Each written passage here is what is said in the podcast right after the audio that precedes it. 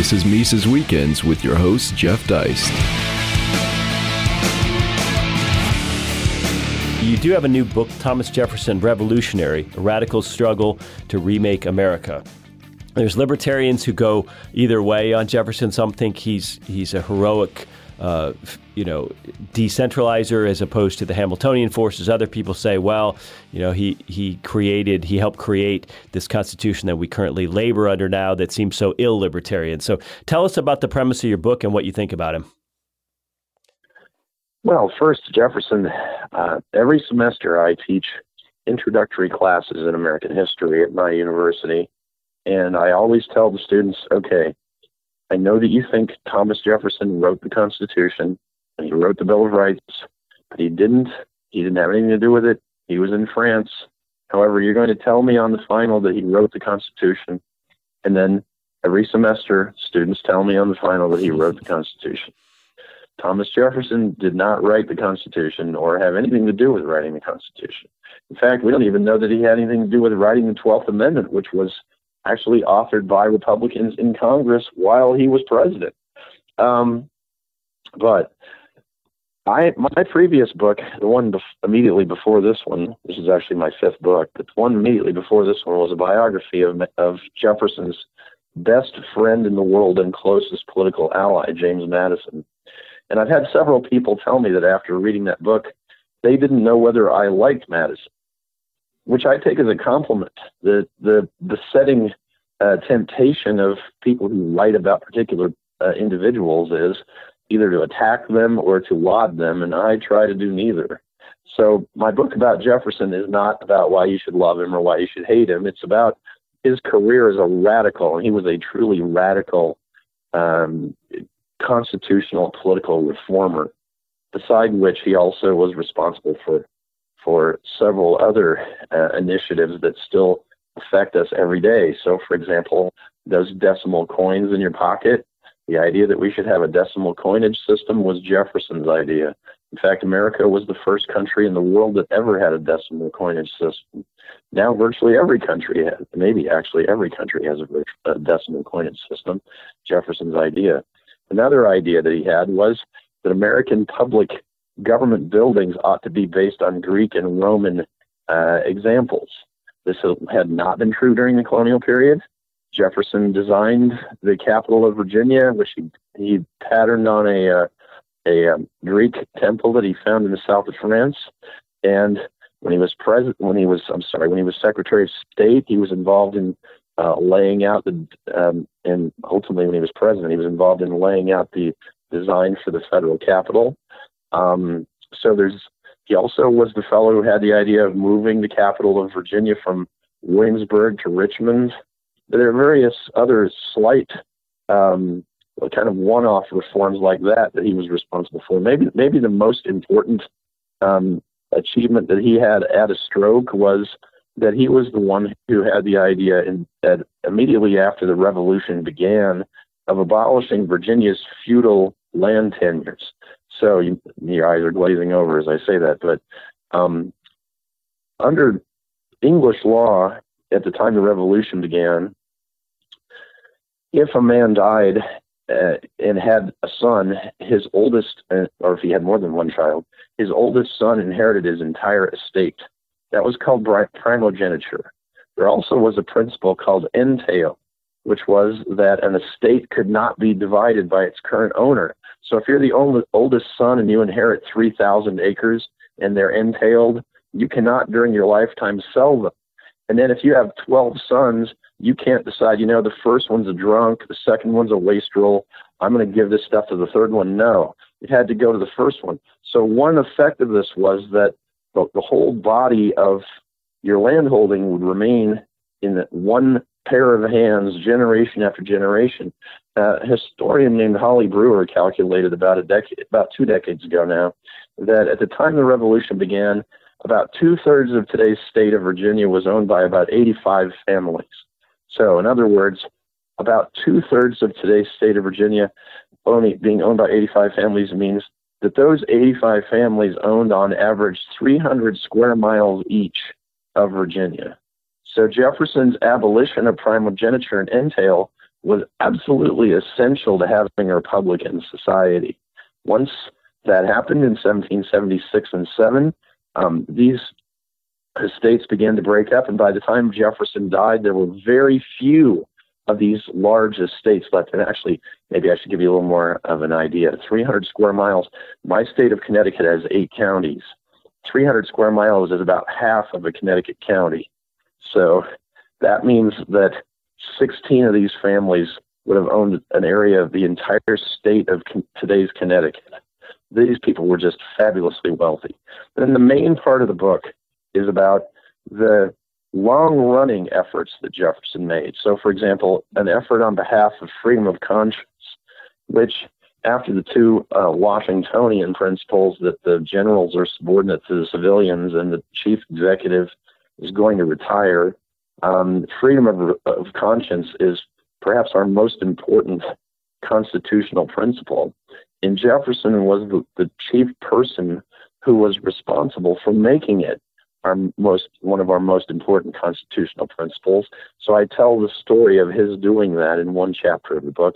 Another chapter of the book, the main chapter of the book, the longest one, is about federalism. For Jefferson, federalism was the principle that should be understood to underlie the British imperial constitution.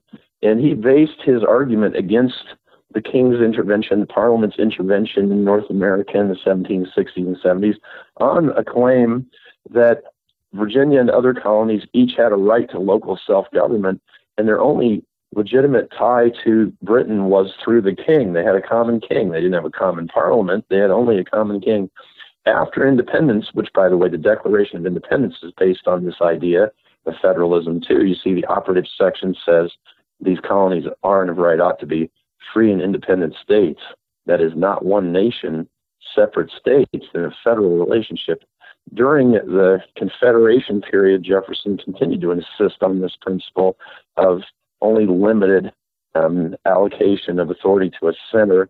And when the when the federal Constitution was created, Jefferson repeatedly found himself in a position of having to concoct ways that the states could resist encroachments by the federal government into state uh, reserved authority. This, in other words, his attitude about this general question didn't change from the imperial situation to the Confederation to the U.S. Constitution. He always thought of Virginia as, and this is what he called it, my country, right? Even when he was president at one point, he wrote a document in which he referred to the federal government as, quote, our foreign government. Just think about that. So um, he he became famous in 1774 by arguing for this principle, and he still was arguing for it in 1825, right before he died. Um, there are a couple of chapters in the book about uh, demographic issues, what to do about slavery, what to do about the place of American Indians in American society. He had the idea that these people, like whites, were entitled to self government, and so he um, had long, long careers, kind of uh, on parallel tracks of trying to resolve these issues of what to do about slavery and what to do about the uh, the place of Indians in North American society. And finally, last chapter of the book is about his idea that well, if we have abolished these feudal land tenures, if we've broken up these landed estates, if we're not going to have this landed aristocracy to rely on to govern Virginia, if we're not going to have generation after generation of George Masons and Patrick Henrys and George Washingtons and so on, then what are we going to have instead? And his solution was, well, the government, the state government, ought to establish a system in which each community had uh, a local, what we would now call an elementary school, so that every free child, um, and that included in his language, he didn't say girls, but he said every child, so that included girls. Um, in fact, he didn't say that doesn't include blacks. Apparently, it included blacks. And at one point, uh, he got a letter from a Quaker reformer who was working on the idea of educating the slaves. And Jefferson said, Well, there's no reason why that couldn't um, be inferred from the language of my bill for this purpose. Um, but anyway, he thought that each community ought to have a three year um, public primary school And then at the end of those three years, the best student from each community ought to be selected to be sent at public expense to a regional uh, intermediate level school for three years. And finally, the best of those students ought to be selected each year to go on to William and Mary.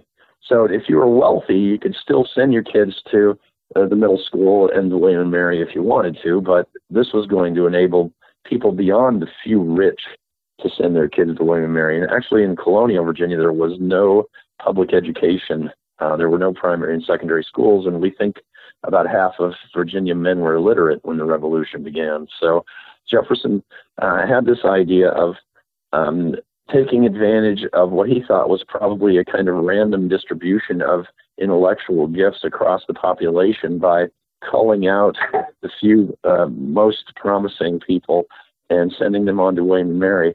Eventually, of course, he uh, kind of found himself at loggerheads with people at William and Mary because William and Mary was dominated by Episcopalians, and they had a classic uh, curriculum based on the classical languages and and Jefferson thought, well, this is outmoded, and so he wanted to have thorough curricular reforms at William and Mary. But even as governor, when he was a member of the Board of Regents, he didn't get the kind of changes he wanted. So ultimately, he persuaded the legislature to create the University of Virginia. Virginia now, of course, is the best public uh, university in the country, but Jefferson's uh, university had far more effect um, than that. That is, today we think, well, of course, Virginia has UVA and Arkansas has the University of Arkansas and Hawaii has the University of Hawaii. But really, what's happened is that all the other universities in the country are based today on UVA as Jefferson conceived of it. So, for example, when UVA opened in 1821, I think it was, um, instruction there was not, and uh, the interaction between professors and students was not on the model of other colleges in the United States. If you were a student at Harvard in 1821, you would be given reading assignments. You would be expected to memorize extensive passages.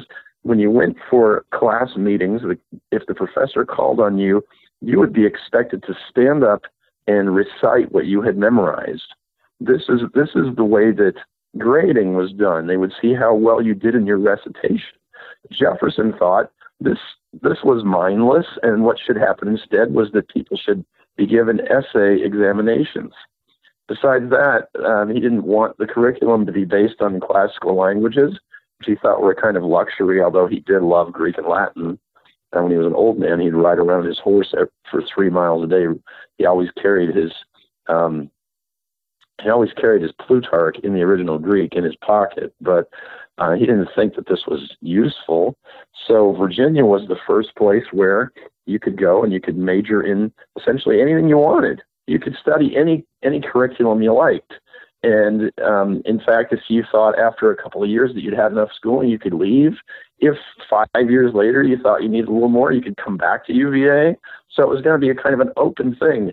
And, and besides that, the, the living arrangements at UVA were different from the way they worked in, in say English colleges or at Harvard at the time, where you or at William and Mary, where you'd have a big building where all the students slept, and then the professors would live somewhere else.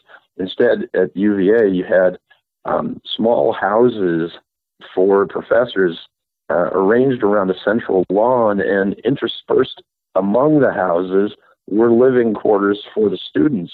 Jefferson's idea was then the the class meetings would be on the ground floor of the professor's house.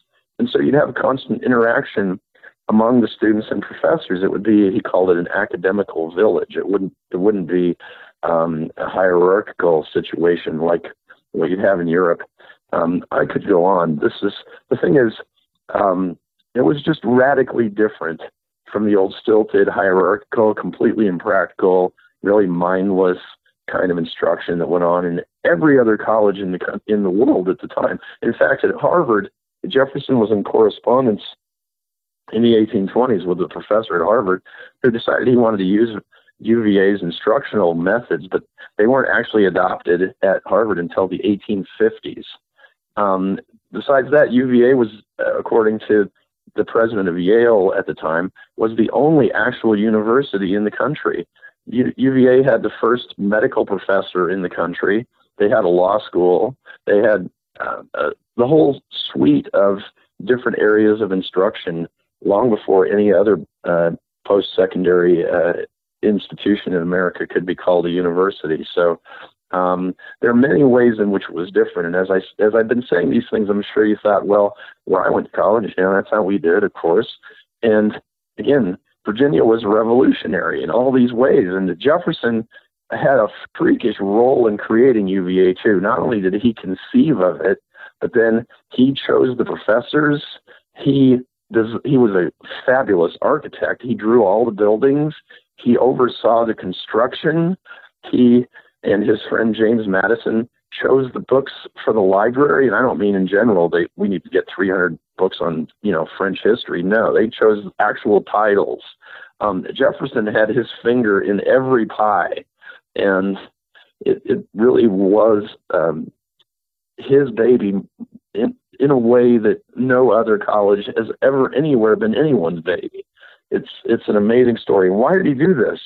Well, because again, he thought if you're going to have a republic, you wanted the most able child to be able to have the advantage of a good education so that um, even if his father were a poor, illiterate, backwoods person, the society would have the advantage of that young man's talents. And this was just radically egalitarian. So um, I think people who who say, well, Jefferson, uh, he's not worthy of uh, our consideration, are just mistaken. I don't want to be understood as saying that I think he uh, was without flaws, but that's not what this book is about. It's not a biography. Instead, it's again, it's a study of his radical statesmanship, which in the book I call the most significant career of radical statesmanship in American history. It's it's got its effect on us every day. And we're not going to have gays thrown off buildings. We're not going to have um, honor killings. We're not going to have um, people punished for their religion or have uh, you know barrel bombs dropped on us for having the wrong uh, subscription to some theological uh, position. And it's not, of course, solely Jefferson's legacy that that's true, but again, I think it's more his doing than anyone else's.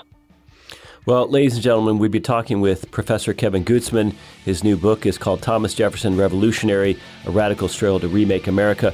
Thanks so much for a fascinating discussion of all things constitutional. And ladies and gentlemen, you have a great weekend. Subscribe to Mises Weekends via iTunes U, Stitcher, and SoundCloud, or listen on Mises.org and YouTube.